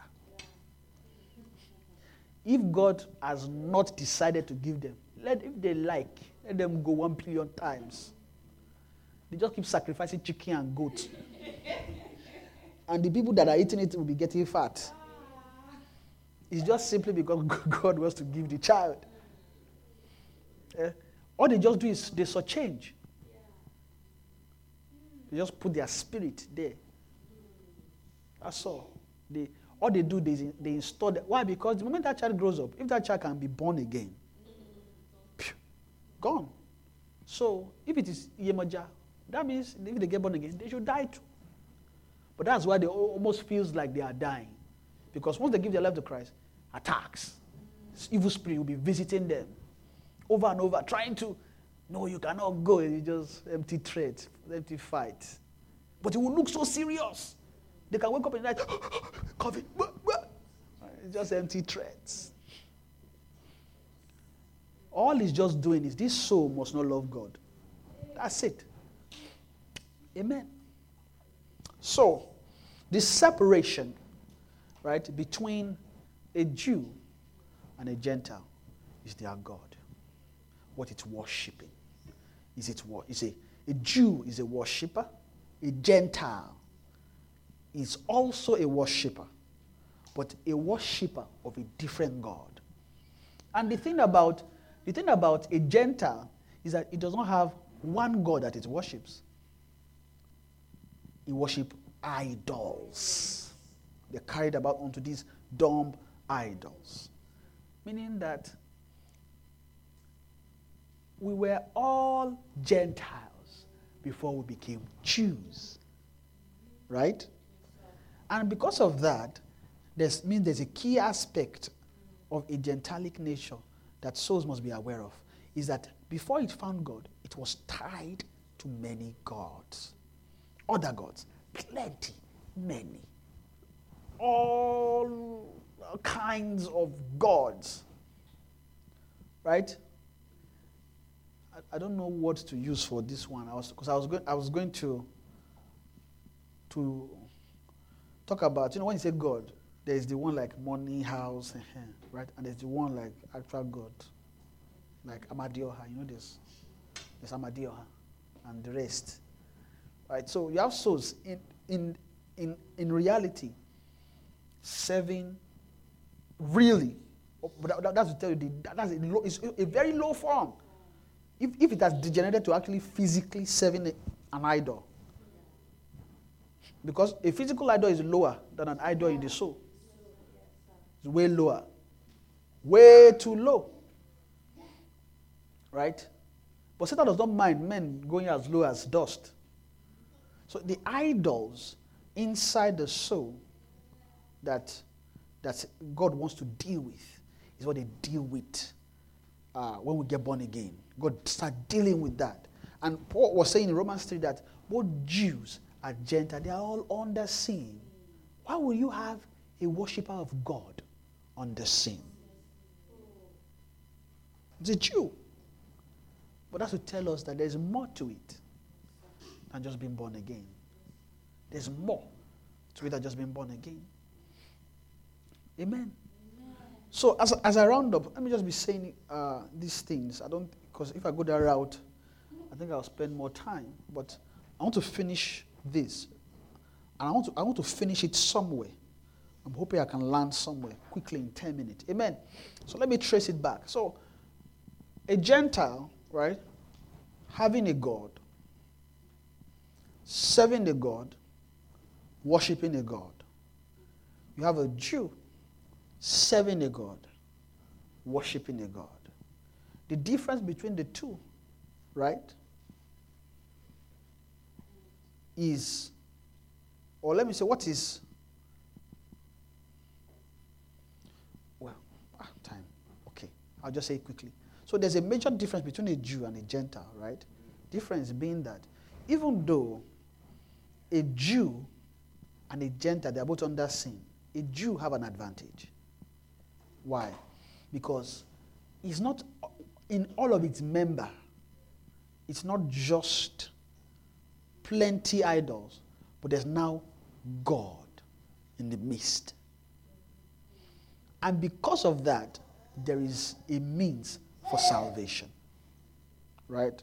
So a Jew have God that can a God that is a mighty man of war that can wrestle down other idols. It can wrestle and bring them down. No matter what, no matter which idol it is, it can wrestle them down, bring them down, cut them down. Amen. Meaning that no matter what idol it is that we might be looking at, ah, this, this, and that, heaven can cut them down. It's nothing for God. God can cut it. He says both Jews and Gentile, they are all on the scene. Right? They are all both on the scene. Then what did he say? He says, as it is written, verse 10, there is none righteous, no, not one. There is none that understandeth. There is none that seeketh after God. Amen. Ah, let me to finish this thing quickly.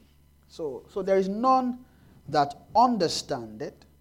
There is none that seeketh after God. Amen. Hmm. There is none that understandeth.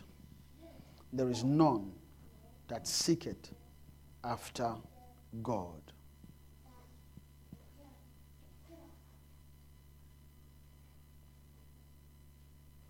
There is none righteous.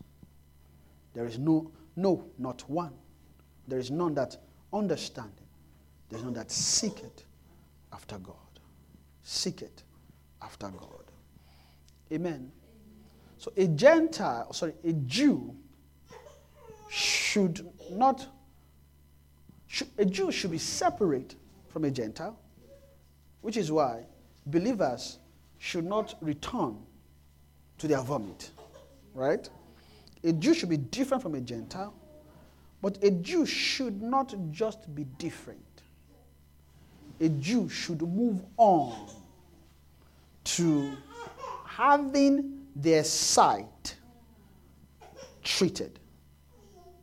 Because I remember I was, I was saying earlier, right? To remove idols or to remove gods. Okay, I think that's the angle I will come in from, right? So, like I said, a soul must be with, with, with God, a soul can't be without God, right? And we say that a Gentile have idols because they are carried about according to 1 Corinthians chapter 12, verse 1, right? It's already carried about by dumb idols.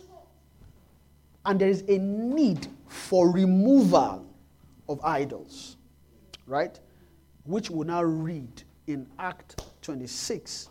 Maybe we can read it, but ah, maybe I should have. Let me just leave it as it is. I think that explanation was, was much needed. Uh, I'll, I don't, I don't know if five minutes will be enough, but I'm, I'm trying to short to end the, the teaching. Amen. So I read Acts 26, verse 17. Says, you know what? Says, deliver thee from the people and from the Gentiles, unto whom now I send thee. You see? Delivering thee from the people and from the Gentiles, unto whom I send thee. Now, this speaking of Jesus to Paul, right, was talking about a sending to two sets of people. Is a sending to a Jew and a Gentile. So delivering thee from the people. The people are the Jews, are his people, right? Jews, a, a Hebrew of Hebrew, a Jew of the Jew, right? And from the Gentiles. You see? You know, Paul was also sent to the Gentiles, right? That they preached to them. So he's delivering him from the people and from the Gentiles. So this ministration that they're about to say is a ministration to both the Jew and to a Gentile that are all on the scene. And the reason why they are both on the scene is because of the God factor in them. Right? Sin is present in a Jew because all of its idols are not yet gone, meaning all of its eyes are not yet turned. Like I was saying, eyes must turn, eyes must open.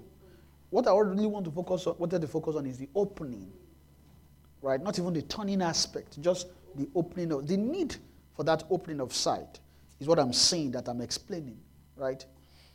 Because the moment you open eyes, right, they can see worship or they can see what to worship. Or let me put it this way they can know what to worship. Right? Ye, we know what we worship. Ye worship what ye know not. But we know what we worship. And the truth of the matter, really, is that we actually don't know what we are worshiping. Do we know Satan fully? Somebody that is envious or jealous or striving or or like like Peter, First Peter chapter two is telling us, uh, you know, leaving all these malice, you know, let us what desire this is as newborn let desire this, this is as newborn babes desire milk of the word, right? Imagine, right? Just imagine that. If, amen,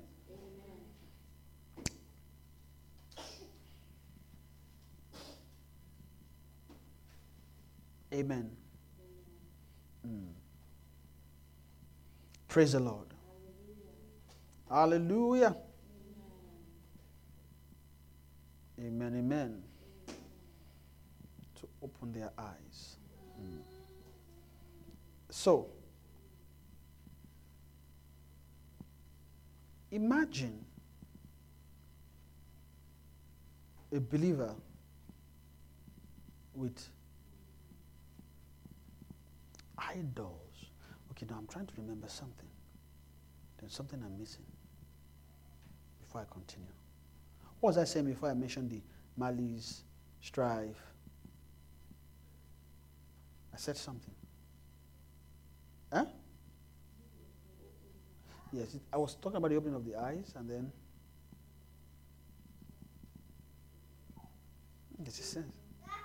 So, what do you say? Yes, I was reading Act 26. Okay. All right, I'm missing something. Okay, I'll remember. But I'm saying the open of eyes. So you have uh, a believer as newborn babes desire the same milk of the word, right? Okay. ah, envy, yes. I wanted, there's a reason why I mentioned that. I wanted to tie it to something. Yes. Ah. Hmm That's the key. Yes. What I wanted to say is that somebody that have that say all these things that Peter was telling us, anger, strife, jealousy, does not know what they are worshiping. Why? Because when they are carrying about their day, they didn't know that they're actually giving worship to somebody. Because what they see, have you ever have you, have you ever seen anybody that is striving, that is jealous, that is backbiting, all those envying, all those things? Have you ever seen that thought about Satan? All they are all they are thinking about is themselves. Okay, I want this, I want that. Okay, this happened, that happened, this one happened. Okay, okay, this let this, let this one go here, let this one come here, right? There's no sense of I'm worshiping Satan. It's just me. But here's a question: If you are worshiping God, don't you know? Why? Because the moment you want to walk in love, you know why you are walking in love. right? No, but if you are walking in love, just walk in love just because you don't know. I don't know. I just want to walk in love. No. You know. So as you are walking in love, you are knowing. You know what you worship.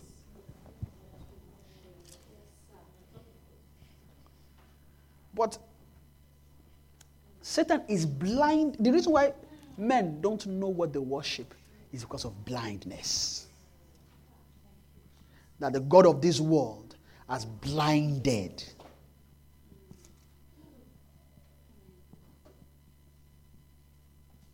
Ah. Okay.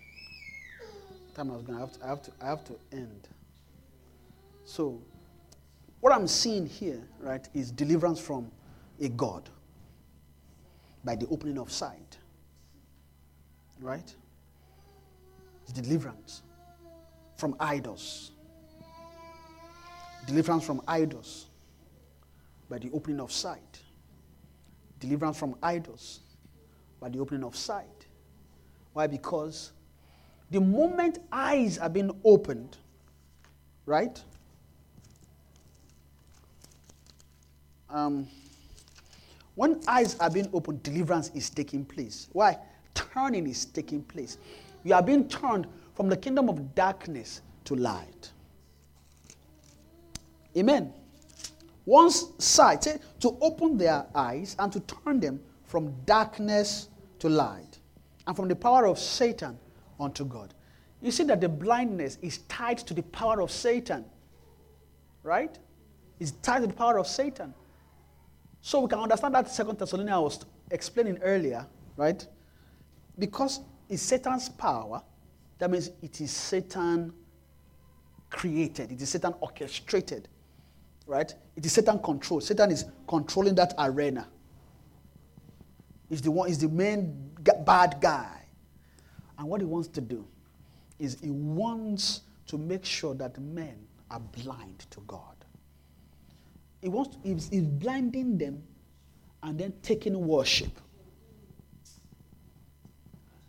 He needed to blind them to take worship. Do you know why?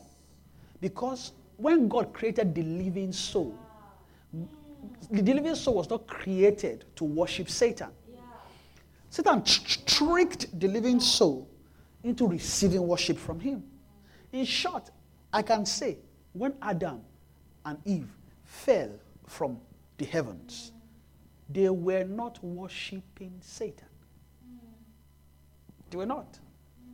That's why they told us sin lieth at the door. Meaning that worship of Satan has not begun, even though they have tendency to. Then the moment came, Cain is one that unleashed, Cain unleashed worship. What's the first thing he did? He built a city. He moved about building a city. So he unleashed worship. But what did the scripture tell us concerning concerning idols or concerning sin? He said that and his desire will be to what? To rule over thee. That rulership involves blindness. It involves blindness. It, it, there must be blindness for the soul. If not, the soul will not worship Satan. Why? Because the soul was designed, it's called living soul. It's, to, it's designed to have life, it's not designed to operate death. So Satan needs to tell the soul what you have is life. If not, it will never take it. So it is a deception to the soul. Every soul that is languishing in death are in, de- are in deception. Why? Say the blindness. The God of this has blinded. I mean, whether they will like it or not, they just can't help it. They are blinded. This is why we should pray for the healings of the nations. We have, we have to pray for that. Because men are under blindness. They are over the covering cast. Who is a god of idols? The covering cast is the, is the masterminder of idols. He does not, what you want is your worship, but you will give an idol. Yeah, take. But that idol is, is ah, I don't know many of us has watched a warrior nun. The last episode, there was a particular aspect of, uh, it, they, created the technologies. It's more of a way to harness worship. So added technology and spirituality is a cross. The moment men buy to it, it siphons their prayer energy and pass it on to the fall. They they call it fallen angel, but is is is an angel that is falling. Right? That's is the same thing Satan is doing. Satan give men things to worship, and partly it makes men feel powerful. Every of our idols, the truth of the matter is that they make us feel powerful. Every man's idol makes him feel powerful. Every man's idol blinds him.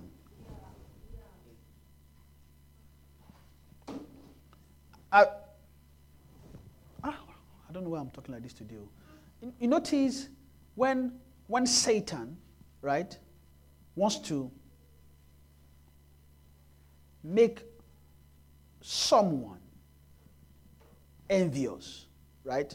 You know that it doesn't tell them they are less powerful. The envy comes from a sense of them having some power. Right? Ah. Why is this why is this lady just moving up and down? I can even do it better. Right? Sense of power. Part of the deliverance is meekness because meekness makes us weak. That's one thing meekness does. It makes us weak. We are too strong. If they leave us the way we are, we are, we are strong men and women. We are strong. We don't even know. Right? Sometimes we might have journey and, and then we just land. So, ah, maybe this. We don't know. So there are things we need help from God, meekness. Because we need, we need deliverance from sin. He says, we all, both Jews and Gentiles, they are all under sin. So when they begin to administer sight to a soul, like I was saying, this administration of sight is ongoing from the entrance up until tribulation ends. Sight must continue to be given. Every single time you discover your idol, sight has been given. When, one of the signs of sight being given is that you begin to see you are in tribulation. The- when you are not in tribulation, check, sight is not being given. You are not seeing things spiritually. The moment tribulation begins, you realize, ah, you now, you now realize that they have actually given you sight. One of the things that is key to deliverance of men is sight. Angels, the Lord, the, the highest of them, the Lord blessed them with sight. They are full of eyes within and without. Amen. And what the Lord wants us to do, or what the Lord, sorry, what the Lord wants to do with us, right, is to make us even much more better. Which means we must be full of eyes within and without. And I think this is where I'll just end it today. Can we begin to pray today that heaven will bless us with sight within and without? That sight will be administered sight upon sight in in in abundance in multiplication. Because we know the the blessing of the living soul is in is multiplication. Blessing fruitfulness. Can we pray for the fruitfulness of sight? That heaven will bless us with sight. We will be blessed and be blessed with sight. Increased increase in sight. In the name of jesus. Thank you father matak aliyarabash takama bless us with sight lord jesus. We ask for sight. We are praying for sight. Father i need your sight. Bless me with your sight. Bless us with your sight. Let the blessing of sight increase for deliverance, for deliverance from idols, for deliverance from sin. Oh, Mazete Vadi Mashita, blessing of sight, blessing of sight, blessing of sight. Samakaria Sama, Heprasana Hiatana. Thank you, Father. We give you all the praise. We give you all the praise. For in Jesus' mighty name we have prayed. Father, we thank you for today. We thank you for your word and how you've helped us to speak your word today. Father, we say, be thou exalted. Father, we pray, Lord, that that which we have spoken today will be fruitful in us in the name of Jesus, that we will be full of fruit from that which we've heard today in the mighty name of Jesus. Father, we pray, Father, wherever we're in need of sight and when we are still struggling for deliverance, Lord, that you would increase blessing, multiply blessing of sight for deliverance in those areas in the name of Jesus. Father, we pray that you will bless us abundantly, increasingly, with your own sight, with your own self, in the name of Jesus. And for everyone desiring more sight, we ask, Father, that you bless us with sight in the name of Jesus. You bless them with sight in the name of Jesus. Thank you, Father, because you've answered our prayers. We give you all the praise. For in Jesus' precious name we have prayed. cherubim shine forth. You dwells between the cherubim shine forth. You dwells between the cherubim.